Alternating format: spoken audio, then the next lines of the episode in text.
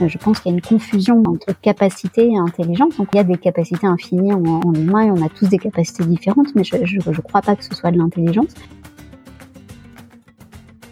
L'être humain a fondamentalement besoin de se sentir important, cette volonté de puissance, de se sentir fort, de se sentir en contrôle. Quand tu vois sur les réseaux sociaux, il y a d'un côté euh, la communauté des, gens qui sont dans la performance, dans le business, et puis de l'autre tous les humanistes qui vont te dire comment te retrouver toi-même, comment faire du yoga, de la respiration, de la méditation. La différence de ceux qui performent le plus sur le plan pécuniaire, évidemment, ce sera à reproduire avec des sportifs et autres. Euh, ça n'est pas du tout une différence de QI et donc de capacité de raisonnement quand on a un réseau cérébral beaucoup plus modulaire naturellement que les autres, ça veut dire que on fonctionne beaucoup plus sur le fond de ses automatismes et de ses intuitions. Euh, je pense que quand on est en état de performance, on est en état de flow. Tout est facile tout d'un coup et le cerveau arrive à tout connecter pour que on fasse le geste ou l'action parfaite. On expose une pensée parfaite quand tu visualises le bonheur, il y a tout ton système interne qui va se mettre au pas de cette lenteur, de cette paix intérieure. Euh, donc tu peux pas atteindre un objectif de performance si tu vises le bonheur. Hello et bienvenue dans Génération Flow. J'interviewe des athlètes, des aventuriers et des entrepreneurs pour comprendre ce qui se passe vraiment dans leur vie, dans leur tête et aussi dans leur cœur. Je t'emmène avec moi explorer ce qui se passe sous la surface, la partie immergée de l'iceberg car c'est là que se trouvent les meilleures leçons professionnelles et personnelles. Sans plus attendre, place à l'épisode. Hello Fanny. Hello Romy. Je suis ravie de t'avoir au micro. Moi aussi, je suis vraiment ravie. Alors j'ai fait mes devoirs, c'est ce que je te disais. Euh, j'ai énormément de, questions à te poser, euh, mais je veux bien si, si tu peux commencer toi par te présenter à, à l'audience Génération Flow. Aucun problème. Donc euh, je suis psychologue, chercheur en, en psychologie et neurosciences à l'université Lyon 1, et donc dans ma pratique, ben, je suis psychologue clinicienne, donc je, je, je pratique des, des, consultations, mais de façon un peu particulière parce que je suis une des rares personnes qui consulte par téléphone uniquement, donc pas visio, mais téléphone. Euh, et, puis par ailleurs, donc j'écris des livres. J'ai écrit quatre livres sur le sujet de l'intelligence et de la performance. Euh, donc je fais de, de, de, la recherche, je l'ai déjà dit, je crois, euh, euh même pas, principalement par IRM cérébral, euh, euh, sur bah, toujours les mêmes sujets, intelligence et performance. Et puis bah, je fais des, des, des, conférences et des formations, toujours sur le, le même sujet qui m'anime. Ok, génial. Figure-toi que j'avais prévu une suite d'introductions, mais là, ça a attiré ma, ma curiosité. J'avais déjà entendu ça dans, dans un interview de toi. C'est mhm. ces consultations par téléphone. Est-ce que tu peux nous expliquer un petit peu l'idée derrière, parce que je trouve ça hyper intéressant au, départ, c'était vraiment une idée euh, pratique. très souvent, je, je, proposais à des patients, avant le, le, Covid, je proposais à des patients de, euh, de faire euh, certaines consultations par téléphone quand on n'arrivait pas à trouver un, un, un rendez-vous physique. Et puis, le, les patients refusaient toujours. Vraiment, c'était pas, ça, ça, ça, leur plaisait pas cette idée-là. et avec le Covid, et eh ben, tout le monde est passé par téléphone. Alors, pour beaucoup euh, l'immense majorité des psys ont, pratiqué euh, la visio. Euh, et, moi, la visio, ça, me plaît moyennement parce que je trouve qu'en fait, on a on a les, tous les inconvénients et pas les avantages, c'est-à-dire qu'on n'a pas vraiment la présence physique de, la personne, on a une image comme ça, donc on est obligé d'être dans l'image. Euh, mais en même temps, c'est pas une, une, vraie proximité, je trouve. En, plus, on est on est obligé d'être comme euh, en, en présentiel, euh, arrêté à un endroit. Il n'y a pas de il y a pas de souplesse. Et, euh, et, et, puis y a, ça manque un petit peu d'intimité parce qu'on est en, on est en visio, donc on n'est pas en physique. Il n'y a pas il y a pas ce, ce ressenti qu'on peut avoir. Et puis, euh, il y a cet écran comme ça qui rend le truc assez froid. Donc, euh, j'ai proposé par téléphone seulement à, partir du Covid. Et là, ben, en fait, ça, a plu à tous mes patients et à moi aussi énormément bah parce que je, je, pense que il y, a, vraiment une intimité qui se crée comme je dis souvent en fait il n'y a pas d'autres dispositifs comme celui-là où quelqu'un te parle dans l'oreille et où tu parles dans l'oreille de quelqu'un à part bah, justement le podcast. Et je crois que c'est, aussi pour ça que ça plaît beaucoup. Et là, voilà, je me, je dans l'oreille de mon patient et, et, lui suis sûre dans la mienne. Et, et je trouve qu'il y a une sorte de, ouais, d'intimité très forte. Et puis on, on tombe les masques très très vite. Et en plus, mes patients m'appellent de, de, partout euh, dans, dans, le monde. Vraiment, c'est euh, très très souple pour ça. Donc, euh, quand, dès, lors qu'on arrive à s'arranger sur sur les horaires, puis en plus, je consulte aussi, enfin vraiment tous les jours, samedi, dimanche. Pour moi, il n'y a pas il y a, pas de problème puisque j'ai juste à aller me mettre dans un endroit au calme chez moi. Et plus, j'adore ça. Donc, c'est parfait. je trouve génial déjà déjà bravo pour euh, cette idée et que je t'avoue que je l'applique euh, maintenant en préparation mentale et en coaching parce que à la fois pour les personnes qu'on accompagne je trouve ça euh, comme tu dis, c'est moins intrusif qu'une vidéo. Ça les laisse eux dans un confort aussi, dans leur intimité à eux, et ça crée euh, cette proximité entre nous et, le coaché. Et puis, euh, je trouve que même en, termes de notre côté, en tant qu'accompagnant, ça nous laisse aussi plus de confort, plus de liberté. Moi, ça m'arrive de, de faire des appels en me baladant dans la nature plutôt que, que rester assis derrière mon bureau. Donc, donc super intéressant. Je, donc, je, je pratiquais beaucoup l'hypnose avant, puisque c'est vraiment un, un, outil que, que j'utilise depuis très très très longtemps. Euh, toute petite à vrai dire. Et, euh, et en fait pendant pas mal de temps j'arrêtais j'avais arrêté avec mes patients de faire de l'hypnose parce que je me disais par téléphone bon c'était pas c'était, pas idéal. Et puis j'ai, j'ai repris il y a quelques temps quelques mois de ça je pense. Et, et en fait c'est chouette. Donc je le fais je le fais pas aussi souvent que je, que je le faisais auparavant.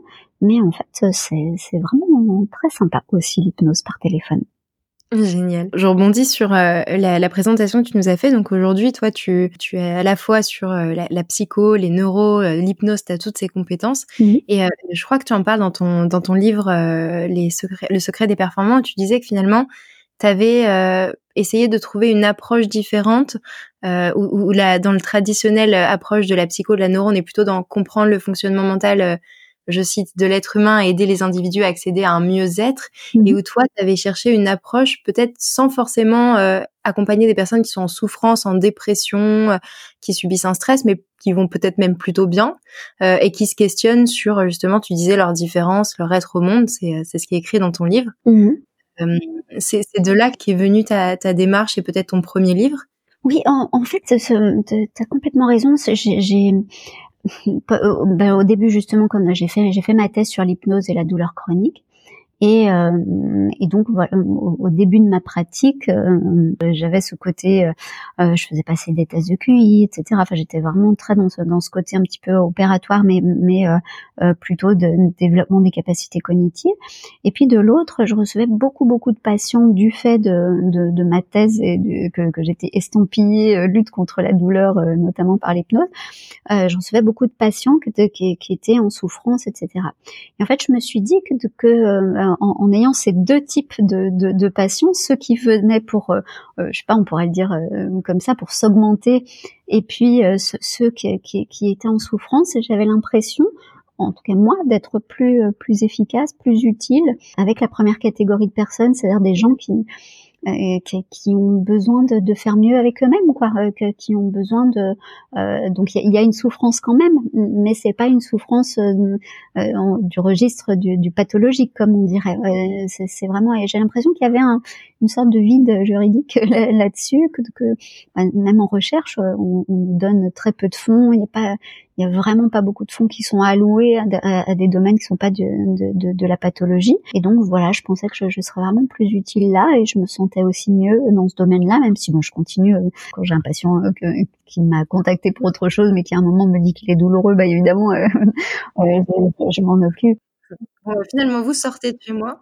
non, non, alors là, je ne veux pas, je ne m'occupe pas du tout de la pathologie. voilà, donc ouais, c'est vrai que je trouve que pour moi que ça que ça vraiment que ça apporte euh, davantage ou que j'apporte davantage quand quand je, je, je permets à l'homme d'être un plus grand lui-même. Mais c'est aussi très philosophique. Hein. Comme justement euh, ton, ton dernier livre. Mais euh, pour revenir un petit peu, du coup, tu as, as, écrit un premier livre qui s'appelle Les philo cognitifs, qui mhm. marque un peu le, l'exposition euh, publique finalement de, de, de, ta recherche sur l'intelligence, de ton début de recherche en tout cas là-dessus, où tu amènes un, un, nouveau terme finalement au profil plus connu. Euh, alors il y a plein de noms, zèbre, surdoué, HPI, etc. Ensuite, tu écris un, donc un deuxième livre qui s'appelle Le secret des performants, où là tu à la fois apportes une nouvelle définition de l'intelligence, bah, qui finalement on associe plus généralement au philo cognitif justement, au surdoué, au HPI, et donc toi tu, tu donnes une nouvelle définition, et aussi je trouve une, une perspective différente euh, au terme très galvaudé de la performance. Euh, tu as un troisième livre, euh, Cerveau sous hypnose, que je n'ai pas encore eu l'occasion de, de, lire, mais j'ai hâte et j'espère que tu nous en parleras un petit peu. Et enfin, euh, ton quatrième ouvrage, euh, qui s'appelle L'art de l'excellence, avec comme sous-titre En finir avec la dictature des humanistes, qui est en quelque sorte ton nouveau testament un petit peu, qui rassemble ta philosophie, tes travaux sur les philocognitifs, ta vision de la, de la performance c'est un, un, beau package euh, de, de, de performances dans, dans ce domaine. Euh, avec Génération Flow, l'objectif du podcast, c'est vraiment euh, d'inspirer, de motiver, de donner des outils concrets aux ambitieux. Euh, J'aime bien dire ambitieux parce que pour moi, ça rassemble tous les domaines. Ça peut être l'entrepreneuriat, le sport, l'art, euh, les domaines personnels, peu importe, à travers le spectre du mental, pour permettre à chacun d'atteindre ses objectifs et devenir meilleur, un meilleur eux-mêmes, comme tu le dis aussi. Euh, je me suis beaucoup reconnue dans, dans, la philosophie existentialiste que tu que exprimes justement dans, dans, ton dernier livre. On en parlera euh, un petit peu plus tard, mais pour commencer, est-ce que ça te va euh, si on commence par parler peut-être de la définition euh, de l'intelligence et de la nouvelle définition que tu lui donnes, euh, le lien avec la performance notamment Oui, bien sûr. Alors euh, aujourd'hui, l'intelligence, euh, telle, que la plupart des gens la conçoivent, c'est une, capacité de raisonnement et d'acquérir, d'accéder à la connaissance. donc il y a cette définition-là. Après, enfin, il y a plusieurs définitions d'intelligence aujourd'hui, mais il y a celle-ci. Il y a aussi les gens qui, vont te dire que, comme Howard Garner, qu'il existe plusieurs types d'intelligence. Euh, donc, euh, il y, en avait sept au départ, et puis huit, et puis neuf. Maintenant, il y en a dix, et puis je crois qu'on arrive sur une onzième. Mais de toute façon, c'est complètement infini, hein, parce que parce que c'est, euh, je pense qu'il y a une confusion, mais je vais t'expliquer pourquoi après entre entre capacité et intelligence. Donc, on, a des, il y a des capacités infinies en, l'humain, et on a tous des capacités différentes, mais je je, je crois pas que ce soit de l'intelligence. Et puis, il y a il y a une, autre définition qui a point aujourd'hui. Je, me rapproche plus de celle-ci, mais et encore parce que je, trouve que c'est trop, euh, c'est beaucoup trop vague. Euh, c'est euh, l'intelligence comme une capacité d'adaptation, de dire ben l'intelligence c'est s'adapter à un nouvel environnement, etc. Donc je, pense que oui et non, ça se discute, mais en tout cas c'est celle qui, qui, me plaît davantage. Quand, quand tu parles de quelqu'un qui est intelligent aujourd'hui, euh, eh bien, donc l'intelligence avec un grand I, pas, pas l'idée des intelligences multiples de, de Garner.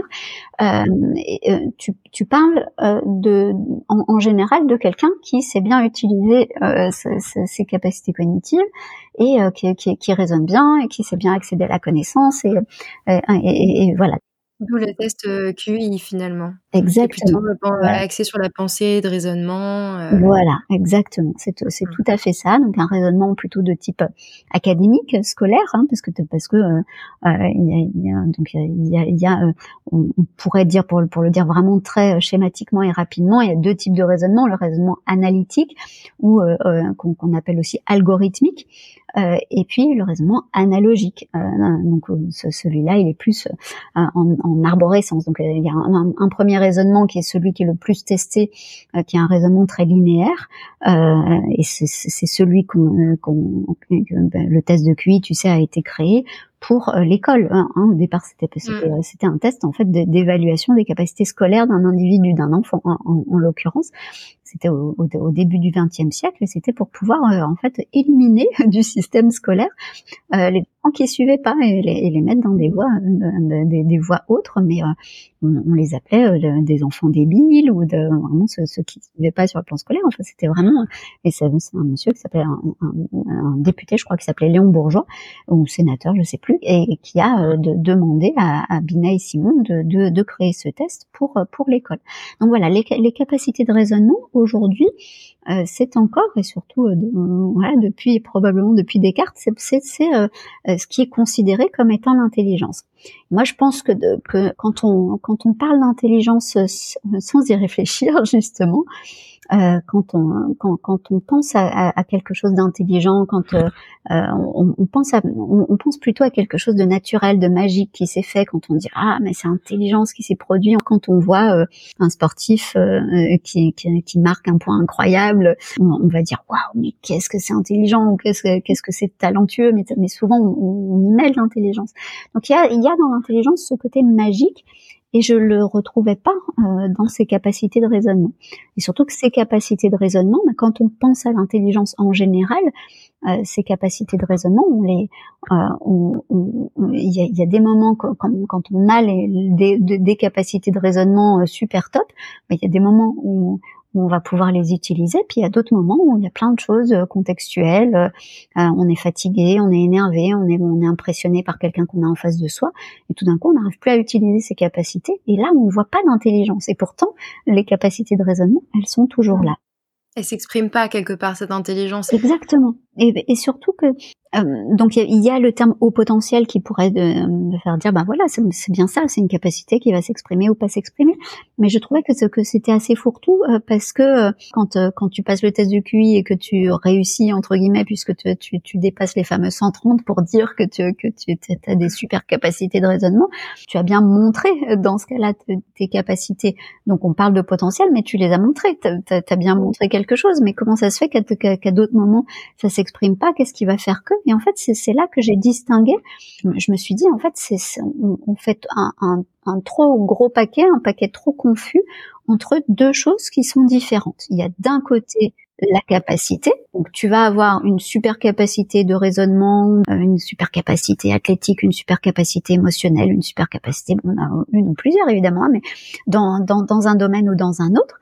Et donc pour ça, ben, on a tous euh, des, particularités, on a tous une sorte de carte euh, d'identité de nos de nos capacités. Euh, je sais pas si je, je, je, te connais pas assez pour pouvoir dire pour toi, mais pour, moi-même, je me connais suffisamment pour pouvoir dire que ben, j'ai j'ai de super capacités de raisonnement, mais pas dans tout, évidemment. Donc, euh, euh, j'ai vraiment d'excellentes capacités euh, littéraires. Euh, donc bah, là, pour pour m'exprimer, là oralement peut-être ça s'entend pas, mais en tout cas pour m'exprimer au, moins à l'écrit, bah, ça, ça va super facilement. Et puis à côté de ça, bah, je, je sais que, que j'ai super capacité pour avec mes mains pour la sculpture, mais pas pour le bricolage, etc. Donc tu vois, c'est bon, chacun a sa petite carte super fine. Et il y a des moments avec ces super capacités que je peux avoir, ben il y, a, des moments où je vais pouvoir les utiliser et d'autres pas, et d'autres où je vais être complètement en rade avec euh, mes capacités de raisonnement, mes capacités littéraires ou mes capacités euh, à, sculpter. J'imagine aussi très influencé finalement de l'état mental dans lequel tu te trouves avoir des capacités euh, générales littéraires très bonnes. Et un jour par fatigue ou par euh, émotion négative euh, bah, te trouver dans l'incapacité de, de, de, mettre en application ces, ces capacités là c'est ça? Exactement c'est tout à fait ça. Donc ma capacité littéraire elle elle va pas bouger globalement je peux m'améliorer je peux pas trop baisser à moins que, que j'ai Alzheimer à un moment. En revanche ce qui va changer c'est mon état d'intelligence c'est mmh. à un moment, je suis en état d'intelligence pour sculpter ou pour, pour je, je, je, dis sculpter exprès parce que euh, parce que là, il n'y a pas besoin de capacité algorithmique, de, de, de capacité de raisonnement. Voilà, euh, pour, pour, la sculpture, c'est très, euh, c'est beaucoup de la sensation, de l'observation, etc. Pour la sculpture, bah, il y a des moments où je vais être en état d'intelligence et en deux secondes, je vais réussir à te monter un, une pièce euh, euh, que ça commence à ressembler à quelque chose de chouette. Et puis, il y a d'autres moments où je suis pas en état d'intelligence, comme tu l'as dit, je suis fatiguée, je suis impressionnée, je suis je sais pas quoi. Euh, à, ce moment-là, ben, je serai pas en état d'intelligence et euh, je, je, je, vais pas arriver à faire quoi que ce soit de, de, de ma, ma super capacité. Et ça, ça vaut pour tout le monde. Donc l'intelligence n'est pas une capacité, c'est un état qui va révéler les capacités finalement une, capacité plutôt quelque chose euh, d'intrinsèque, de permanent, a priori, sauf vraiment euh, maladie ou gros changement de vie, c'est, ça restera, alors que bah, finalement l'intelligence comme un état, on passe par là euh, plus ou moins souvent en fonction de notre capacité à exprimer nos capacités, on pourrait dire. Puis pour le coup, c'est changeant et ça dépend aussi de comment est-ce qu'on l'entretient, j'imagine. Euh, je, pensais à, quelque chose, je sais pas si ça te parle, mais en, France, on n'a qu'un seul mot, on parle d'intelligence. Aux mmh États-Unis, j'ai souvent entendu la différence entre, enfin, someone intelligent and someone smart. Et pour moi, j'avais entendu plusieurs fois le smart, notamment dans le sport, sur euh, par exemple un, un, panier de basket, genre quelque chose de très smart, où en fait là c'est plutôt le mec a senti un truc et c'est malin quoi. Il y a un peu ce côté-là euh, malin qui pour moi est en fait c'est de l'intelligence, de la vision de ce qui se passe à un moment donné et qui permet d'exprimer quelque chose dans un environnement T. Je sais pas si ça te parle. ça, bien sûr, ça me parle. Et, et, et c'est là qu'on rejoint euh, cette vieille ou, euh, définition, enfin pas, pas, pas vieille, mais vieille euh, par, par, rapport à ce que je propose, euh, définition de l'intelligence comme, comme étant adaptative. et, c'est pour ça que je te disais tout à l'heure, je suis d'accord et pas d'accord, parce que évidemment que quand on, quand on voit l'intelligence comme un état, alors forcément, c'est quelque chose qui euh, qui est très adaptatif. On est on est en phase ou on n'est pas en phase. Donc, tu sais, je, je dis qu'il y, a, euh, trois euh, stades de l'état d'intelligence. donc soit on est vraiment en rade, comme je disais tout à l'heure, on est fatigué, on n'est pas bien et tout ça, et donc on va être en antiphase. Ensuite, le, stade du milieu où on se trouve la plupart du temps, c'est la compétence. Donc c'est toujours dans, dans la, la graduation de l'état d'intelligence. Et le top du top, mais on va en parler plus tard, c'est la performance. Donc quand, quand on est en état de performance, c'est l'intelligence ultime. Et donc quand, quand, quand euh, quelqu'un justement est smart, euh, c'est euh, quelqu'un qui, qui, qui, en effet euh, va, va bien sentir les choses. Et là c'est très adaptatif. Et pourquoi je, je dis que, que je ne me retrouve pas euh, forcément quand, dans le, le, gros paquet quand on dit ben, de l'intelligence c'est de l'adaptation. Mmh. oui et non. Oui dans, dans ce sens là qu'on vient d'énoncer toutes les deux. Mais non parce que on peut pas dire que quelqu'un a une intelligence situationnelle pour tout. Moi je sais par exemple que je suis euh, plutôt bonne dans la relation euh, euh, duel, donc dans la, relation à, à, deux. C'est pour ça que, je pense, je, je m'amuse tellement avec mes patients que, la relation est tellement chouette. En revanche, tu sais, dans les cocktails ou dans les grandes réunions, dans, dans ces choses-là, je suis pas nullissime, mais je suis vraiment pas top. Et donc, bah forcément, je vais m'adapter très très vite à une nouvelle personne en, en vraiment en deux secondes si c'est en, situation duel, alors que, pas du tout. Je vais je vais avoir beaucoup de, de, difficultés à m'adapter à ces situations qui, qui qui sont pas faciles pour moi, tu vois. Et c'est le cas pour tout le monde. Donc tu vois capacité d'adaptation. Je trouve que c'est hyper large et que ça veut tout dire et rien dire parce qu'en fait tu peux pas t'adapter à tout. Ok. Ce que tu dis dans ton livre, du coup, c'est que l'intelligence, c'est la révélation des capacités. Et cette forme, disons, euh, la plus haute de la révélation des capacités, c'est quand on est en, état de performance, qui est du coup un état, puisque c'est un des trois états de l'intelligence selon toi. Dans ton dernier livre, L'art de l'excellence, tu opposes la notion de, de performance quelque part à ce que tu appelles la guimauve humaniste j'ai bien trouvé d'ailleurs, selon moi, parce qu'encore une fois, c'est une histoire aussi de, de tu nous l'expliqueras peut-être, de, de, perception de, de l'autre, de validation de la performance par l'autre.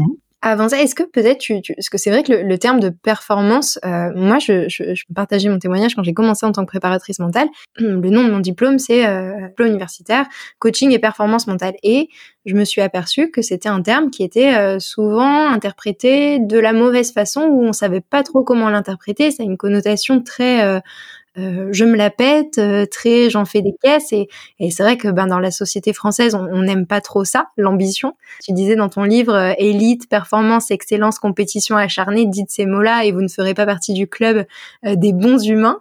Est-ce que tu peux un petit peu nous, nous expliquer peut-être ta pensée derrière ce, ce, terme de performance et comment ça t'est venu cette comparaison avec l'humanisme justement?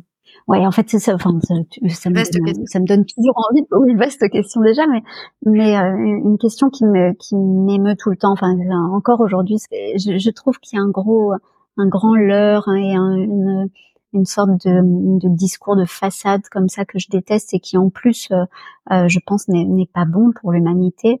L'être humain euh, a fondamentalement besoin euh, de se sentir important. Euh, euh, qui va nous faire souffrir tout le temps, tout le temps, tout le temps, c'est que quand on a été bah, justement dans un groupe de personnes et qu'on nous aura pas regardé, qu'on aura que, personne n'aura fait attention à soi, même si en soi la réunion est, est très sympa, mais mais euh, quand quand personne n'a fait attention à toi, ben tu tu te sens pas bien. Euh, mmh. Quand quand quelqu'un pose les yeux sur sur ton, ton, voisin ou ta voisine d'à côté et pas du tout sur toi, tu te sens pas bien. Et et quand est-ce que tu te sens bien? Tu te sens bien quand quand quelqu'un aura posé son regard sur toi et aura dit waouh, euh, c'est chouette ce que tu es ou c'est chouette ce que tu as fait. Et donc euh, n'importe qui, même ceux qui, qui, prétendent le contraire, a besoin euh, de se sentir important, de se sentir vu, de se sentir différencié et de se sentir valorisé. Et, et c'est ce que Nietzsche appelle la volonté de puissance. Et donc Nietzsche, comme moi, il m'a copié. Évidemment. évidemment, que on, on, a tous en, en soi tous les êtres humains ont euh, en, en, eux-mêmes cette, cette volonté de puissance, euh, cette, cette volonté d'être important, de se sentir fort, de se sentir en contrôle, etc. Mmh. Oui, c'est pas puissance au sens euh, écraser les autres, c'est puissance au sens se révéler soi-même et, et euh, trouver sa place et avoir de l'importance au sein d'un groupe, notamment. ben, je dirais que en, fait, euh, tu vois, c'est marrant qu'on doive justifier ça. Dans, c'est pas puissance au sens d'écraser les autres, mais en fait, si on est honnête, euh, euh, la puissance, euh, si tu si tu es puissant dans un domaine, ça veut dire que, tu, que tu, tu, tu, dépasses probablement les autres. Si tu es puissant en, en général, c'est que tu as peut-être plus de force que les autres, qui, qui fait que, que tu arrives à, à tirer ton épingle du jeu. Donc forcément, euh, tu écrases un autre. Euh, c'est comme un, un match euh, ou comme je, dis souvent aussi quand si si tu as eu la meilleure note à l'école dans, ta classe, ben, la meilleure note, ça veut dire qu'il y en a d'autres qui ont eu des moins bonnes notes. Ce que j'entendais dans, dans, dans, le sens écrasé, c'était pas au sens euh, dépasser les autres. Ça, je pense que c'est évident puisque pour avoir la place de numéro 1, il faut des numéros 2, des numéros 3 et jusqu'à... Euh, mais c'était plus plutôt au sens euh, porter préjudice à l'autre parce que j'ai l'impression que souvent c'est ça. On imagine la personne performante ou la personne puissante comme quelqu'un qui a besoin d'avoir le contrôle sur les autres où il y a une forme un peu négative, je trouve, de rapport à l'autre. Oui, oui, tu as raison. En fait, je, je crois si on va dans la nuance, encore encore une fois, je pense qu'on porte forcément préjudice à l'autre puisque on, euh, on, à, ce moment-là, on euh, voilà, on lui permet pas de gagner et justement d'avoir son importance à ce moment-là. Et je, pardon, je fais une, une, parenthèse. Je me demande si je l'avais pas déjà dit, mais euh, quand, quand, quand j'étais petite, j'étais au collège, je crois, et un jour, je rentre à la maison et ma maman était avec un, avec un de ses, de ses amis. Et, je, je, rentre et puis je, dis ah maman, je me souviens plus dans quelle matière j'ai eu, j'ai eu la deuxième meilleure note. Et ce monsieur m'a dit un truc dont je me suis toujours, toujours, toujours souvenu, qui m'a pas fait plaisir sur le moment. Mais il, m'a dit, mais tu sais, euh, on se souvient jamais des numéros 2, on se souvient que des premiers. C'est vrai. ouais. Sauf si les numéros 2 se sont euh, différenciés d'une autre manière. Ça arrive souvent où il y a un numéro 2 qui a fait quelque chose de tellement extraordinaire ou différent. Il aura gagné d'une autre façon. C'est vrai. Mm, mm. Donc voilà, donc tout, ça pour dire que je, je pense qu'en fait, quand, quand tu disais euh, c'est pas forcément pour écraser les autres, etc., euh, je crois que, que ce que n'aiment pas les gens, c'est imaginer qu'il y a une intention d'écraser les autres. Et, et, en effet, la plupart du temps, bah, quand on veut être le premier, ça veut dire qu'on a quand même l'intention de, bah, d'écraser les autres.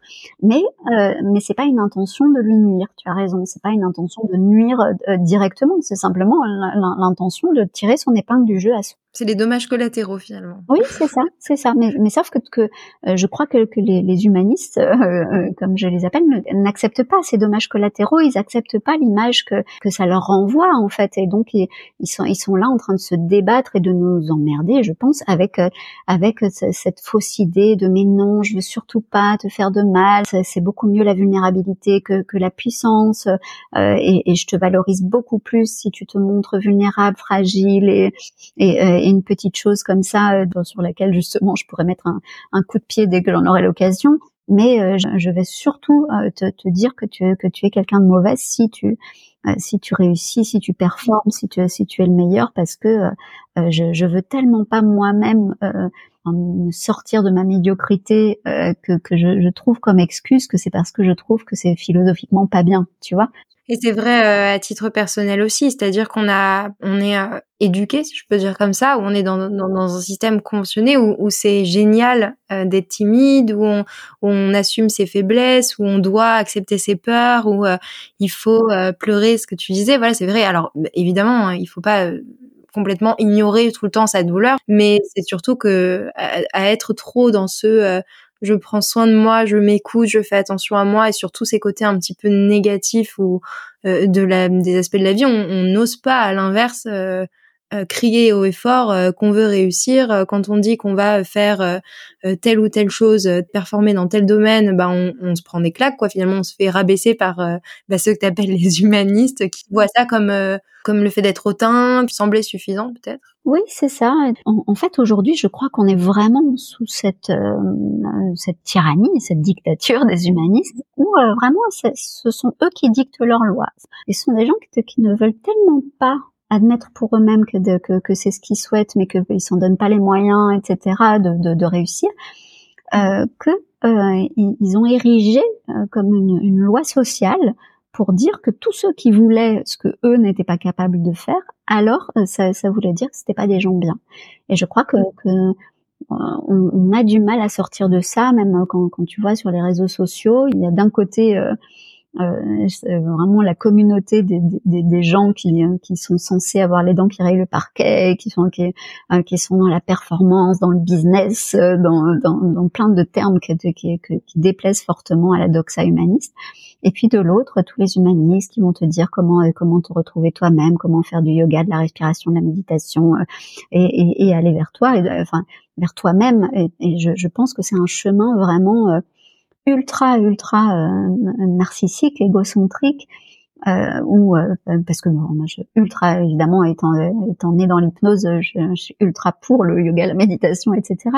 Mais pas pour pas, pour, pour, pour ce faux chemin de connaissance de soi, d'être au cœur de soi-même, d'être sur soi, soi, soi, soi, soi en permanence. Au contraire, c'est vraiment un chemin pour aller en, dehors, à l'extérieur, voir, voir, voir la vie. Quoi. Dès que ça devient auto-centré, je crois que c'est pas bon. C'est une des, des, des, autres grosses différences que tu fais entre cette philosophie donc euh, essentialiste dans, dans cette notion d'essence de en fait le fait de juste être, euh, ce que tu t'appelles aussi euh, vivoter, en opposition à la philosophie existentialiste pour le coup englobe tout ce que tu viens de, nous expliquer sur cette logique de d'essayer de, grandir, d'être meilleur que soi-même, de s'ouvrir à l'extérieur, de de pas se contenter de d'être. Et, et c'est là, alors bon, pour le coup, je pense qu'il y a énormément à raconter sur le sujet et euh, je vais pas rentrer trop dans les détails, mais euh, j'invite euh, les auditeurs à, lire ton livre L'art de l'excellence, en finir avec la dictature euh, des humanistes, qui est vraiment, alors moi, je, je, je trouve déjà qu'il est bourré de punchline. Je me suis fait une petite liste, mais vraiment, il, il raconte cette approche faussement humaniste je dis faussement parce que tu l'expliques très bien dans, dans, le bouquin. C'est finalement pas la définition qui était à l'origine euh, pour ceux qui ont étudié, puisque je n'en fais pas partie, le latin, le grec, etc. Où finalement euh, l'humaniste c'était euh, grandir par la connaissance. Euh, c'était redonner la, sa dignité à l'homme. Euh, et cette définition qui est devenue euh, complètement philanthropique de aimer ton prochain, être bon envers les autres, accepter les faiblesses, etc. Donc ça est 30, je crois, commandements de ta part sur comment justement accéder à cette philosophie existentialiste et, et se révéler soi-même. Donc voilà, je recommande la lecture.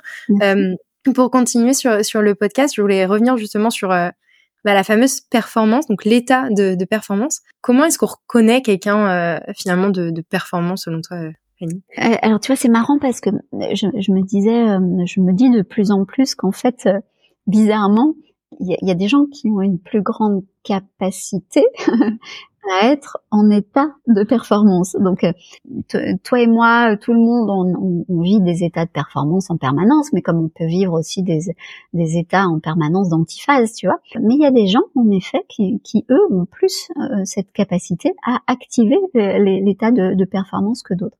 Et donc, comment on les reconnaît? Euh, le, le, premier truc, c'est la rapidité. C'est la rapidité dans la prise de décision. Ce sont des gens qui fonctionne, euh, et, et, ma dernière étude par, par imagerie cérébrale l'a montré, pas encore publiée, on, on, attend avec impatience que les... génial, tu nous partageras les, les, les résultats de l'étude. Ah ouais, on a des résultats super top. Donc je, vais, je, te le dirai après, donc bah, je, peux, je peux te le dire maintenant, donc comme ça, ça, ça nous, ça nous fera une porte d'entrée. Donc en, en, fait, on a passé 60 sujets dans l'IRM, âgés de 25 à 55 ans, on leur a demandé leur âge, on a fait un rapport salaire sur âge, et on a comparé ce rapport salaire sur âge à euh, un test de QI qu'on leur a fait passer à tous et, euh, évidemment à nos données, à nos données d'imagerie cérébrale.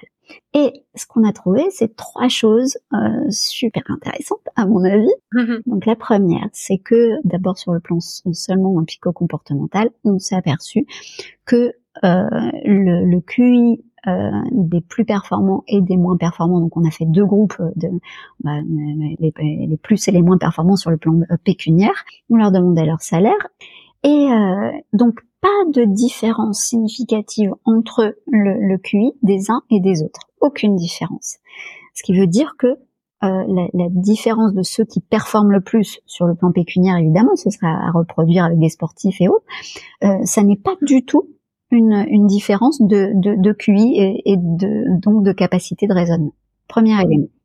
Ensuite, deuxième élément, cette fois-ci, euh, euh si on va vers l'imagerie cérébrale, ce dont on s'est aperçu, c'est que les plus performants avaient un système euh, cérébral énormément plus modulaire que euh, les moins performants sur le plan pécuniaire. Qu'est-ce que ça veut dire? Ça veut dire que si tu veux, dans, euh, dans le cerveau, tu as des petits modules euh, qui, qui, vont être spécialisés. Je sais pas, je, je te dis vraiment de, ça de façon rapide, mais un, un, module pour pour la marche, un autre module pour te faire une représentation mentale de, de, de, des visages ou des paysages, un autre module pour ceci, cela. Et donc euh, en fait, ça, ça fonctionne de, façon inconsciente, c'est-à-dire que, toi, tu vas pas en permanence te dire, bah tiens, il faut que je lève le pied, ça vient pas à ta conscience pour te dire quand tu en train de marcher que tu dois monter une marche, tu te dis pas consciemment, tiens, il faut que je lève le pied. donc c'est ces petits modules qui vont fonctionner tout seul, des petits modules spécialisés qui vont fonctionner entre eux et qui vont dire ah bah tiens ton corps il se trouve là dans l'espace pour que tu puisses passer cet, obstacle il faut que tu lèves le pied donc tu as, ton cortex prémoteur qui donne l'ordre qui ah, parce que ton cortex pariétal aura dit euh, aura dit voilà où tu te situes dans l'espace et, puis ça va donner l'ordre euh, à, à ton cortex moteur de lever le pied ça devient intuitif pour toi tu vas sentir qu'il faut que tu lèves le pied tu vas pas raisonner. Donc ça ne passe pas à la conscience. Et donc quand on a un réseau cérébral beaucoup plus modulaire naturellement que les autres, ça veut dire que on fonctionne beaucoup plus sur la base, sur le fond de ses automatismes et de ses intuitions. Tu vois?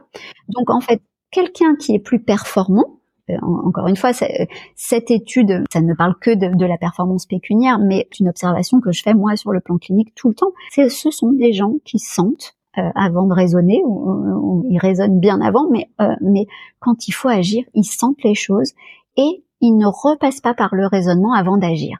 C'est-à-dire sentent et ils agissent. Et c'est ça l'instinct, en fait. L'instinct, c'est le transfert direct entre l'intuition et euh, l'action. C'est finalement des personnes qui réfléchissent moins dans l'action? Oui, exactement. C'est très très juste ce que tu dis. C'est pas qu'ils réfléchissent moins point, c'est qu'ils réfléchissent moins dans l'action. Avant, ils peuvent passer des heures à, préparer, à planifier, à rêver sur leur projet et tout ça, mais ils se mettent en mode d'action beaucoup plus rapidement. Et quand ils sont en action, ils ne reviennent pas en réflexion. Ils prennent des décisions super rapides.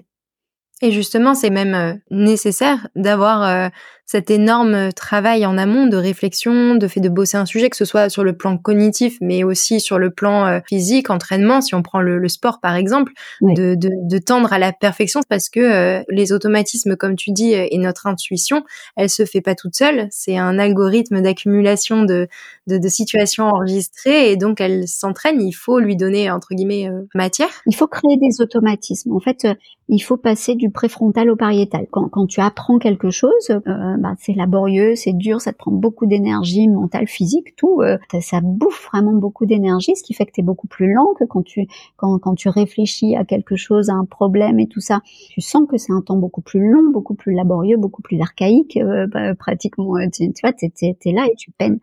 Et puis après, une fois que tu as fait ton apprentissage ou une fois que tu, commences à, à, savoir un peu plus où tu vas quand tu planifies quelque chose, on va reprendre l'apprentissage parce que c'est beaucoup plus facile. une, fois que tu as commencé commencé à faire ton apprentissage correctement, que tu t'es entraîné, entraîné, entraîné, ça passe en automatique, ça, ça passe dans le cortex pariétal, et là, tu crées tes automatismes. Et en fait, il y a des gens qui, qui, qui pensent que le talent ou l'intelligence telle que je la définis, c'est un truc facile ou un truc de chance. Euh, ah bah là, ouais, il, a eu de la chance, il l'a fait, mais non, euh, mm. la, chance, ça se travaille en fait. Et, tu te souviens de ce, ce jour de golf qui disait plus, plus je m'entraîne, plus j'ai de la chance. En fait, c'est exactement ça. Il faut d'abord passer en pariétal, il faut d'abord créer des automatismes, et pour créer des automatismes, il faut s'entraîner. Je, je disais, je, ma fille, en, ce moment, je bataille pour ça. Et donc, ma fille, euh, euh, souvent, quand elle m'envoie des textos, elle se fiche complètement de, l'orthographe et de, la grammaire. Et quand je la reprends, elle me dit, mais oui, mais je sais, en fait, mais c'est juste que ça va plus vite euh, d'écrire comme ça. Et donc, je lui dis en permanence, mais, mais en fait, si tu t'entraînes pas à écrire toujours correctement, eh ben, euh, le jour où tu dois euh, justement écrire quelque, un, un, message qui va être important pour toi, mais que tu dois l'envoyer assez rapidement, ben tu n'auras pas les, les, bons automatismes. Alors mais d'ailleurs, c'est vrai, même tu parles d'écriture. par exemple, nous, dans notre génération, on écrit presque plus à la main. L'effort que ça nous demande mmh. d'écrire quelque chose qui soit lisible, euh, on a l'impression d'être une génération de médecins. On s'est plus entraîné. Puis voilà, un automatisme, de toute façon, il faut le, le travailler tout le temps. Que une, fois que tu l'as, il faut le, il faut le nourrir. Donc euh, ça veut dire qu'il faut quand même répéter. Tu as, besoin de moins de répétitions parce que l'automatisme est déjà créé, mais il faut quand même continuer à le répéter jusqu'à la fin de ta vie parce que sinon, euh, tu, à un moment, bah, il, va y avoir un, un élagage synaptique qui va faire que, que, que, que tu, tu peux perdre cette, cette compétence. Mmh. Est-ce que tu peux peut-être euh, revenir un tout petit peu en arrière et expliquer pour ceux qui savent pas euh, la différence entre le cerveau euh, enfin la zone du cerveau euh, pariétal, cortex préfrontal, etc. Ce qui est du voilà hein, tous les noms système 1, système 2, subconscient, conscient. Enfin voilà. ok, ok.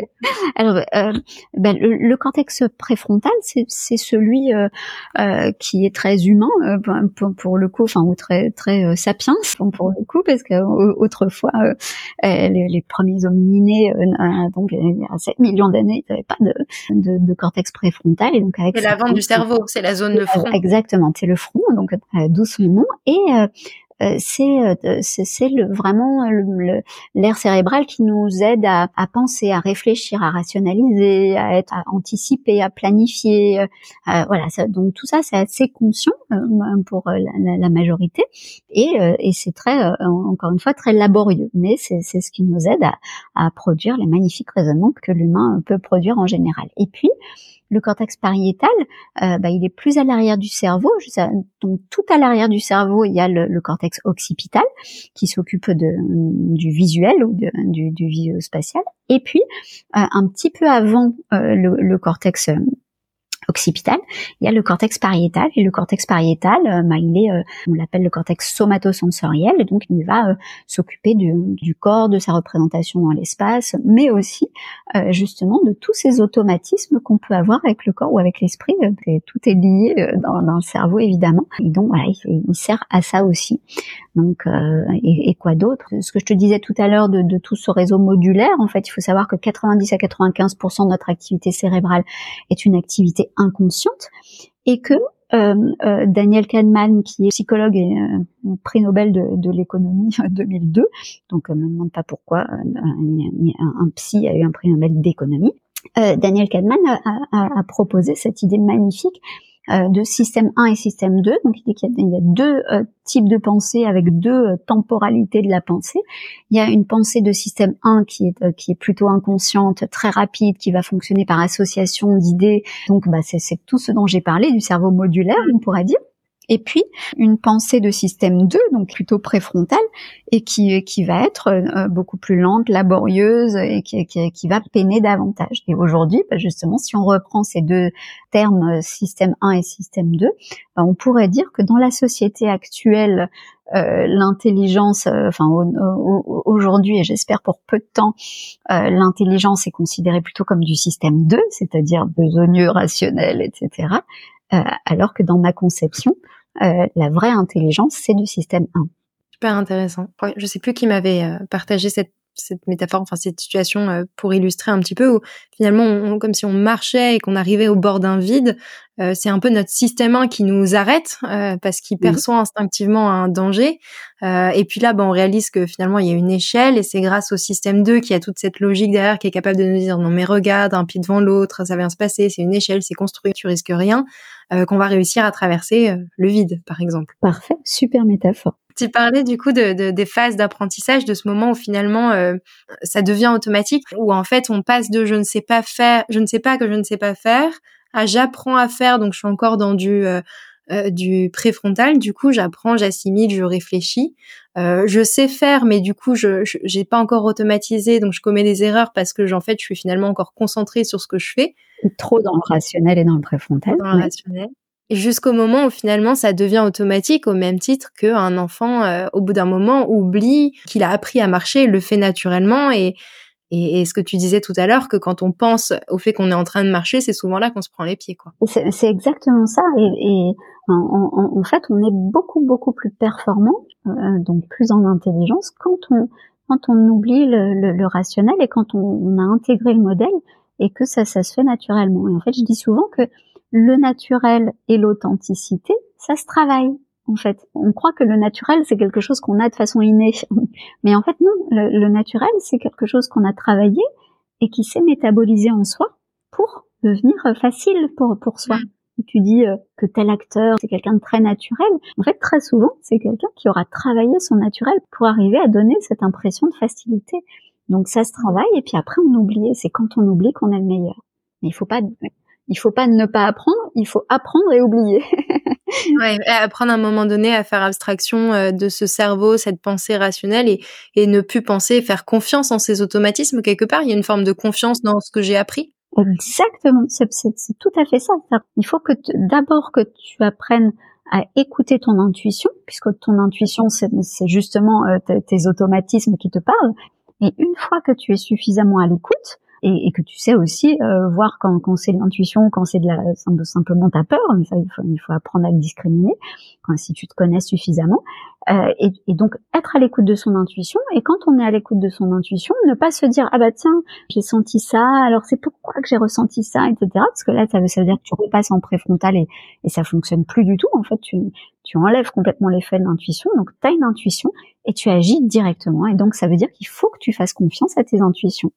Est-ce que c'est quelque chose qu'on peut rapprocher euh, de la notion de flow, très connue dans l'univers du sport et de plus en plus d'entrepreneuriat, ce, ce côté euh, facilité, euh, tu vois, que ce soit dans les interactions avec les gens, que ce soit dans, dans l'exécution d'une tâche ou dans la réflexion, mais un peu ce, ce cette hyper connexion en même temps cette déconnexion. Je sais pas si on pourrait dire ça. Complètement, c'est très très juste. En fait, je pense que quand on est en état de performance, euh, on est en état de flot, euh, justement. On sent que tout est facile tout d'un coup. On, voit que tout se connecte en fait. Euh, on sait sans le savoir que qu'il y a un oiseau, un oiseau à tel endroit dans le ciel, trois personnes à sa gauche, deux personnes à sa droite, qu'il y a ceci, cela, et, le cerveau arrive à tout connecter pour faire que soi-même on fasse le geste ou l'action parfaite ou, qu'on expose une pensée parfaite. Donc ça c'est vraiment euh, le, le, le, flow, c'est qu'on parle aussi dans le sport, on parle de la zone, être dans la zone. C'est exactement ça aussi, c'est que tout d'un coup, euh, tout te mène vers quelque chose de, de, de, de facile et euh, d'efficace et de, et, et de, performant. En fait, tu, tout est connecté et tu as raison aussi, tout est à la fois déconnecté parce que tu es dans ton propre temps et ton propre espace. En fait, euh, tu as vraiment ton attention qui est tunnelisée et euh, tu, ne vois que euh, ce que tu veux accomplir. Il n'y a, y a, que ça devant toi. En fait, quand on est en état de performance, on est dans un état un peu obsessionnel. on, on, est obsédé par euh, euh, pas par ce qui, son projet ou par ce qu'on est en train de faire sur le moment. Donc c'est plus simplement un objectif, ça devient une obsession.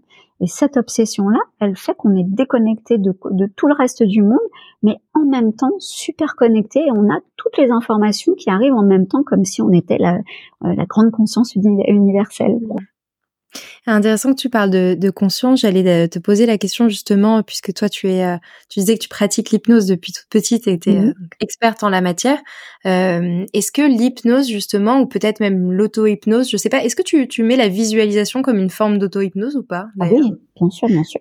Ok, est-ce que du coup l'hypnose ou l'auto-hypnose peut euh, aider à atteindre cet état de flow, cette meilleure conscience de soi, euh, confiance à l'intuition et, ce dont tu nous parles. Complètement. En fait, euh, ce qu'il faut savoir, c'est que c'est que euh, tout ce qui nous arrive déjà, ne serait-ce que à l'intérieur du corps, ou, une grande majorité de ce qui nous arrive à l'intérieur du corps vient de notre imaginaire. Je dis, je dis tout, une grande majorité après une, maladie, etc. Bon, c'est pas, euh, forcé, mais en tout cas, prenons, euh, je sais pas, un exemple tout bête, euh, une, une chercheure qui s'appelle, euh, comment elle s'appelle, Alia Comes ou Crumbs, quelque chose comme ça, si ça intéresse quelqu'un, il, vérifie, il y a quelque chose comme ça. Donc elle, elle, a fait une étude super chouette. Elle, a euh, donné euh, un milkshake à, à, deux groupes de personnes. Premier groupe de personnes, donc d'abord elle prend les métriques de santé de, de, tout le monde.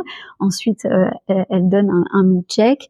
Alors au premier groupe de personnes, elle dit juste que c'est un milkshake, et, au deuxième groupe de personnes, elle dit que c'est un, un, un milkshake détox, super santé, qui fait brûler les calories et tout ça alors que c'est exactement le même milkshake. Je te le donne en mille. Le, groupe des personnes à qui on a dit détox et tout ça, toutes leurs métriques de santé se sont améliorées. Et donc, donc vraiment, euh, c'est un truc merveilleux. Si je te dis que euh, tu cours sur un tapis de course et, et que euh, tu fais 20 minutes sur ton tapis de course, eh bien, si tu te dis que ça t'emmerde d'être sur ce tapis de course, que c'est que c'est l'horreur, etc., que, que vraiment hâte que ça se termine.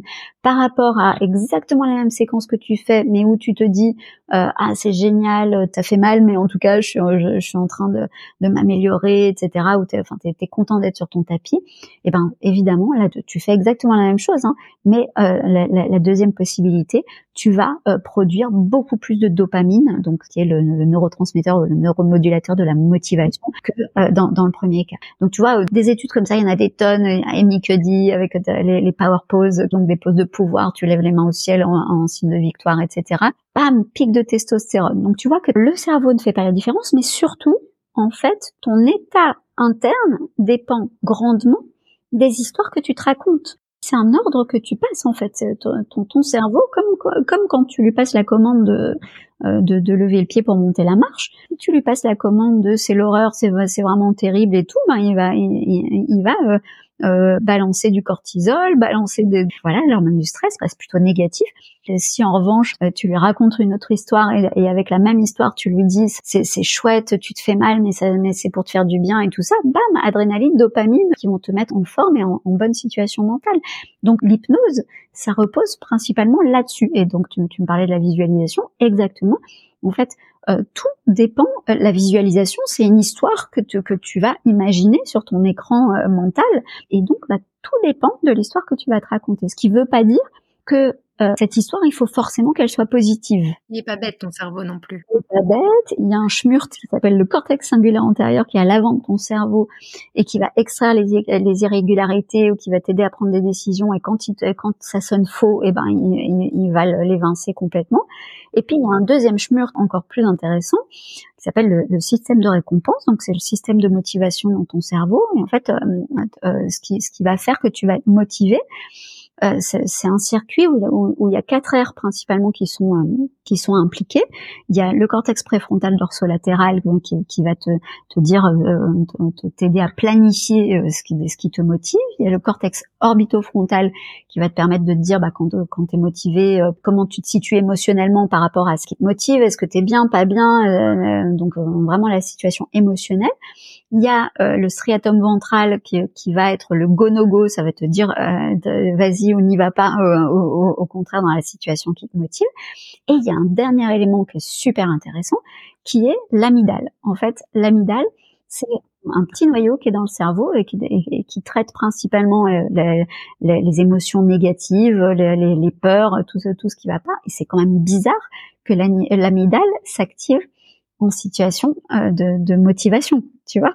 C'est étrange. Et en fait, ce que les chercheurs se disent, c'est que pourquoi l'amygdale s'active, c'est parce que euh, ce qui te motive davantage, ce qui motive la plupart d'entre nous, c'est principalement euh, le fait de vouloir éviter l'embarras. Tu veux éviter tout ce qui te fait peur.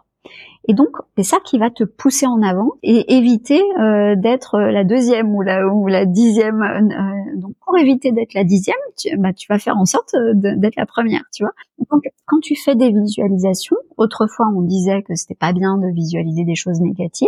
Aujourd'hui, on en revient beaucoup et on dit bah, c'est super bien de visualiser des choses négatives, mais pas super bien de dire que tu peux pas t'en sortir. Il faut que, que tu te dises, tu visualises des choses négatives et tu visualises comment tu vas te sortir de ces choses négatives. Quelque part, euh, tu actives un peu le, système de motivation par aversion, je peux, si on peut dire ça comme ça, mais euh, c'est un, peu cette logique de dire je peux être motivé euh, à ranger ma chambre parce que j'aime quand c'est propre, ou je peux être motivé à ranger ma chambre parce que je déteste quand c'est sale. C'est ça normalement la deuxième partie va, sur, va plutôt te motiver. C'est clair. Du coup, oui, dans ces cas-là, tu peux pratiquer une visualisation où tu te dis bah ok, je, je me visualise peut-être perdant et que ça me procurerait. du coup, ça me donne des sensations, des émotions qui font que je suis pas bien dans cette situation-là et bam, ça me donne la motivation, l'impulsion pour euh, faire, enfin mettre en place un changement pour faire en sorte que ça n'arrive pas quoi. C'est dans l'idée? Ouais, c'est tout à fait ça. Hyper intéressant. Pour revenir un petit peu sur euh, comment est-ce qu'on reconnaît euh, un performant et, et finalement comment on accède à ce niveau de, de performance, tu nous as parlé donc de de, flair, d'intuition, euh, le fait de,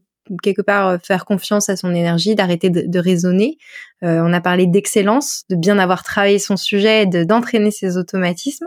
Si je dis pas de bêtises, il y a un autre point important qui est l'audace, le fait d'oser, pas avoir peur du ridicule. Est-ce que tu peux nous, expliquer? Tout à fait ça. Donc l'audace, c'est le fait de d'oser s'exposer en fait. Euh, euh souvent, euh, surtout aujourd'hui, euh, on, a, on, a, on, est vraiment très trop conscient de l'image de soi, de l'image qu'on va renvoyer, et donc bah, ça, ça, nous empêche très souvent de, de, nous exposer. Et en fait, quelqu'un qui est performant, il est comme nous tous, il a, il a pas envie d'avoir une mauvaise, de renvoyer une mauvaise image, mais il en fait fi, c'est-à-dire qu'il préfère largement euh, y aller euh, et, euh, se, comme je dis souvent, se marier avec le ridicule, être être ridicule à un moment, plutôt que que ne, ne, pas faire, parce qu'il sait que en s'exposant, il augmente ses statistiques de réussite. Il augmente forcément ses statistiques de se prendre des coups dans la figure, mais il augmente ses statistiques de réussite prendre des coups dans la figure ou, euh, se voir malmené au niveau de l'image, etc. Ça, fait partie du truc. Donc il le prend comme un incompressible. Il n'est pas étonné quand ça arrive en se disant oh là là, mais comment, mais je pensais pas, ou je rentre chez moi alors si c'est ça. Il s'y prépare au contraire. Du coup, j'imagine qu'on vit un peu moins mal euh, le, revers ou euh, la critique ou le jugement des autres quand on y est préparé et qu'on sait que ça fait partie du jeu, quoi. Exactement. Ça veut, ça veut pas dire que ça fasse que ça fasse plus mal du tout mais ça fait moins mal quand même parce que tu sais et puis en plus euh, ce qui nous fait aller mal toujours c'est la sensation de perdre le contrôle. C'est quand on a l'impression qu'on contrôle pas quelque chose une situation ou soi-même. Et donc quand on l'a prévu déjà ça augmente la sensation de contrôle parce qu'on sait que ça, que ça va arriver. Alors après c'est désagréable parce qu'on euh, justement on contrôle pas l'image que les gens peuvent avoir de soi etc mmh. mais euh, au, au, moins on, on a prévu aussi comment on allait réagir si ça arrivait, etc. Et donc, on, on, on fait ce qu'on ce qu'on a prévu de faire et, euh, et, et, ça passe beaucoup beaucoup plus facilement. Donc l'exposition, c'est vraiment, euh, oui, c'est le, le, troisième point de, de la performance. Les gens performants s'exposent, euh, qu'ils soient timides ou pas d'ailleurs, ou qu'ils soient euh, introvertis ou extravertis, ça change rien. Euh, ils s'exposent avec beaucoup plus de facilité. Et puis le dernier élément, bah, c'est le rayonnement, c'est-à-dire que ce sont des gens euh, qui, euh, même si, si, souvent euh, les humanistes auront tendance à dire que ce sont des gens qui, qui sont hyper perso, hyper individualistes, etc. je pense que ce que sont très souvent des, des, gens qui, qui rayonnent, qui, qui veulent euh, vraiment donner euh, à, à, à, leur père, donner à leurs congénères, donner euh, cette, au, au moins cette image de, de, grandeur et peu importe dans quel domaine, ça peut être des influenceurs, ça peut, sur, sur lesquels on a tapé pendant pendant des années. Aujourd'hui, je suis contente que les influenceurs trouvent leur lettre de, de, de noblesse. Ce que tu expliques notamment, c'est que finalement une performance, elle n'existe que si elle est euh, approuvée, validée. Tu dis qu'il faut un consensus sur la qualité de la réalisation issue lors de l'expression de ses capacités, je cite. Mhm. Donc l'idée, c'est de se dire qu'en fait, bah, finalement, euh, euh, quand on fait quelque chose d'incroyable tout seul dans sa chambre et que personne ne le voit, c'est pas vu comme une performance parce que c'est pas vu du tout. Et il faut que ce soit publiquement exposé ou en tout cas partagé aux autres. C'est ça. En fait, l'état d'intelligence c'est un état où on est en phase avec son écosystème. C'est un état de l'ici maintenant. Euh, c'est pas euh,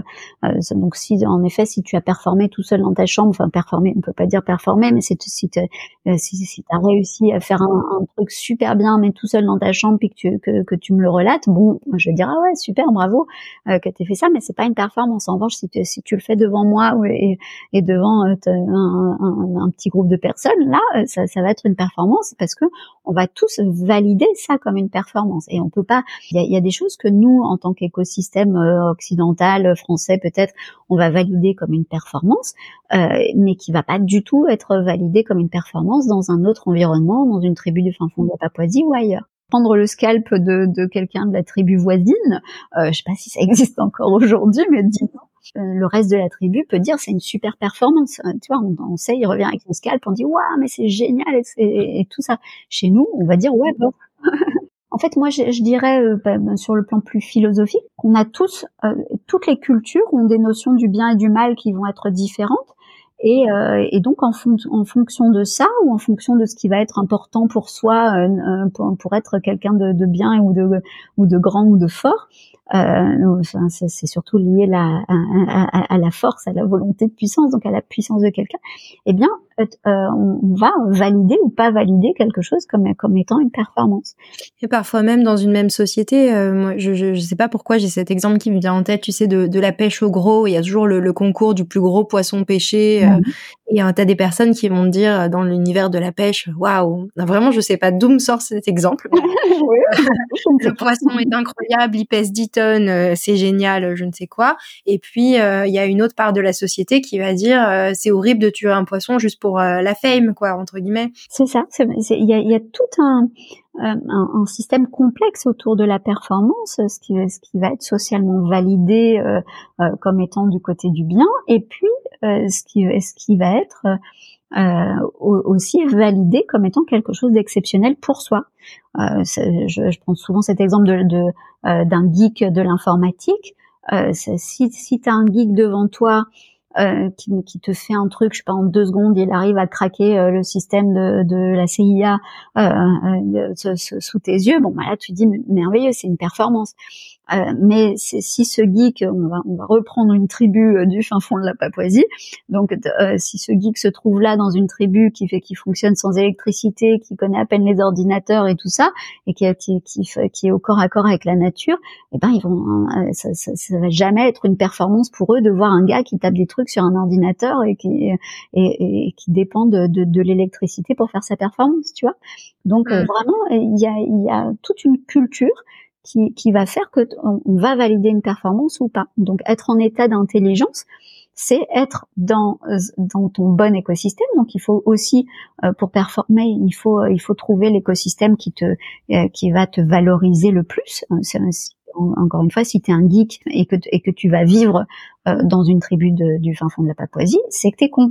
Globalement, bah, tu cherches vraiment les, les, les, problèmes pour pour aller révéler le, le meilleur de tes capacités. Donc il faut vraiment trouver son écosystème. Et puis, une fois qu'on l'a trouvé, eh ben, il faut arriver à, tirer le meilleur parti de toi dans cet écosystème. Super intéressant. Donc là, tu nous as bien expliqué, je pense, euh, les secrets ou les clés, parce que c'est pas, c'est plus trop des secrets du coup de, de la performance. Et, du coup, finalement, la, la performance quelque part, c'est peut-être un but en soi ou c'est quelque chose qu'on a envie d'expérimenter? Je me posais la question, euh, est-ce que pour autant on est plus heureux quand on performe? Alors en fait, le, bonheur, euh, je pense que c'est que c'est une illusion, que ça n'existe pas. En réalité, je pense que euh, non seulement ça n'existe pas, mais qu'en plus, quand on cherche le bonheur, ça veut dire qu'on cherche qu'on cherche le repos, qu'on cherche on cherche la tranquillité. Quand, on imagine tous le bonheur, on imagine d'être paisible, tranquille devant de, devant un coucher de soleil, tu vois. Justement, si on parle de visualisation, quand tu visualises le bonheur, il y a tout ton système interne qui va se mettre au pas de cette lenteur, de cette paix intérieure. Euh, donc tu, euh, tu peux pas atteindre un objectif de performance si tu vises le bonheur. Et en plus, je pense que ça n'existe pas. C'est-à-dire que une fois que tu y arrives, que une fois que, si tu arrives à ta performance, ce que tu obtiens, c'est du bien-être, pas du bonheur. Et le bien-être, bah, c'est simple en fait. Le, bien-être, c'est euh, simplement te sentir bien à un moment donné et et avoir euh, ton pic de dopamine. voilà, donc c'est simplement ça le bien-être. Donc on, peut rechercher le bien-être, mais de la même façon, aller chercher le sentiment d'être bien, etc., sans, penser d'abord à, l'intensité, je crois qu'on se trompe. En fait, et je crois qu'on se trompe aussi, pardon, quand quand on pense que euh, la performance, c'est de la pression, euh, c'est forcément du mal-être. Hein. Souvent, euh, c'est dans le domaine de l'entreprise, quand les gens parlent de performance, ils ont l'impression qu'il y a, quelqu'un qui, qui, les fouette. Mmh la pression de la performance, le chiffre d'affaires, le toujours plus, le résultat. Voilà, mmh. exactement. Et en fait, si on reprend les modèles que je présente de, de l'intelligence et de la performance, bah, on voit que au contraire, le moment où on n'est pas bien, où on est, euh, où on n'a pas d'énergie, où on n'est pas, où on est vraiment l'antithèse dans l'antithèse du bien-être, c'est l'antiphase. C'est ce moment où on n'est pas en état d'intelligence. Et le moment où on est en, performance, c'est ce flot euh, dont, tu as parlé, euh, c'est cette zone, c'est ce, moment où tout est facile, ou au contraire, on déroule, on, on, est beaucoup plus dans la facilité et on sent cette excitation hyper importante qui nous amène euh, au bien-être. Euh, mm. la, résolution de la, de la performance, c'est le bien-être. Est-ce que le, bien-être, quelque part, c'est le, repos mérité, euh, la récompense finalement de, le repos du guerrier. J'appelle ça moi le repos du guerrier, exactement. En fait, ça, peut, ça ne peut pas être un objectif. Et si on veut performer, évidemment qu'on veut tous être, être bien, être confortable et tout ça, mais en fait, aller chercher le confort, le bonheur, le bien-être, que, que, quand c'est son objectif premier, c'est complètement antinomique euh, avec l'idée de la performance. Donc, il faut chercher à se faire mal, chercher à, à, être dans l'inconfort, à créer des automatismes, à être persévérant, régulier, etc. Et puis s'entraîner aussi à écouter son intuition, à transformer son intuition en instinct. Et là, tu susciteras beaucoup plus souvent l'état de performance. Et quand tu le susciteras, à chaque fois, tu seras beaucoup plus heureux, si on peut dire, que euh, quelqu'un d'autre qui ne l'aura pas suscité aussi souvent que toi. Mmh.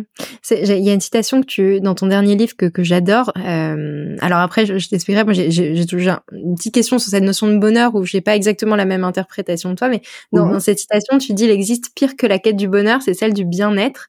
Euh, le bien-être, c'est une sorte de bonheur au rabais instantané. C'est le paquet de chips du bonheur. J'adore. Et tu nous expliques cela revient à mener la totalité des actions seulement pour trouver un petit confort dans son quotidien. Donc en fait, ce que tu nous expliques là, c'est que euh, le bien-être, c'est bien, on en a tous besoin de se sentir bien. Pour autant, il faut pas que ce soit une finalité, parce que c'est ça qui nous euh, fait tourner au ralenti et donc qui nous empêche euh, d'être dans cet état de performance. Oui, en fait, je pense que ça nous fait devenir la quête du bien-être. Euh, c'est ce qui fait qu'on se bouge pas les fesses en fait très souvent. La quête du bien-être c'est se dire euh, oh ben non en fait je suis beaucoup mieux chez moi que d'aller faire ma séance de sport euh, donc tu, tu, veux ton bien-être immédiat c'est ça le paquet de chips. Plutôt que de prendre des heures à cuisiner un bon petit plat avec tout ce qu'il faut dedans les bonnes vitamines et tout ça les, les, les, bons légumes et eh ben tu vas prendre ton, ton paquet de chips parce que ce sera plus rapide et que ça te donnera une sensation beaucoup plus rapide de bien-être. Donc en fait le, le, cette, cette idée de de bien-être, euh, bah, tu l'as quand euh, quand euh, quand tu, tu as atteint l'état de performance, mais celle-là, tu, tu l'obtiens après beaucoup d'efforts et après avoir, une, tu vois, c'est un, un chemin, c'est une quête, c'est quelque chose où tu as, as, un vrai bien-être de qualité. Mais la plupart, il est mérité, quoi. Mm, il est mm. mérité et surtout tu ne l'as pas cherché. C'est-à-dire que tu ne fais pas ça pour avoir ce moment de bien-être. Mais quand tu manges, même on pourrait dire quand tu bouffes, parce que c'est c'est ça ton paquet de chips, euh, que, que, que, tu le descends entièrement ou que tu, tu, tu faire ne, ne, pas ne pas faire l'effort ou que tu vas chercher tout ce qui ce qui va euh, t'aider à ton confort euh, dans ta vie quotidienne, avoir euh, euh je, sais pas un environnement hyper hyper sûr où tu vas avoir bon, je, je, fais une, vraiment une caricature mais plutôt que d'aller chercher l'intensité, chercher à avoir ta sécurité, ton petit salaire tous les mois avec ton assurance vie, ton, tu vois tout cet univers où tu vas créer beaucoup plus de confort, beaucoup plus de sécurité parce que ça va avec et donc aller chercher des petits bonheurs sur le moment, des petits bien-être pardon sur le moment parce que euh, euh bah, immédiatement tu vas te sentir beaucoup mieux parce que tu vas être rassuré parce que tu vas euh, être satisfait sur le moment. C'est tout l'inverse hein, de l'état d'esprit de de, euh, bah, l'existentialisme, de l'embelliste, moi je dis, et de, et, de la performance. C'est c'est du, rapide quoi, c'est du fast-food, c'est du et, et, et c'est pas ce qui nous mène à quelque chose de mieux. Il faut il faut forcément se mettre dans l'inconfort. Mmh. Ah, je suis complètement d'accord avec cette notion du bien-être. Là où je suis un petit peu plus partagée, c'est sur la, notion de bonheur parce que je pense que alors, il y a toujours débat hein, dessus, tu me diras, mais il y a tellement de notions du bonheur différentes. Tu vois, toi, tu, tu décrivais un bonheur plutôt lié à l'acceptation de soi tel qu'on est, le fait de contempler, de se contenter quelque part, la, la notion de paix intérieure. Et, moi, si demain tu me demandes, alors je, je pense pas être une exception, mais je, je fais peut-être pas partie de la majorité, de visualiser le bonheur, je visualise plutôt un, accomplissement, euh, une, une compétition, tu vois, une victoire, un, un, sentiment de satisfaction profonde d'avoir accompli quelque chose. Et c'est là où je me dis que pour moi, le, le bonheur est, alors quoi qu'il arrive, ça doit pas être une finalité, mais plutôt quelque chose qu'on recherche au travers d'autres choses.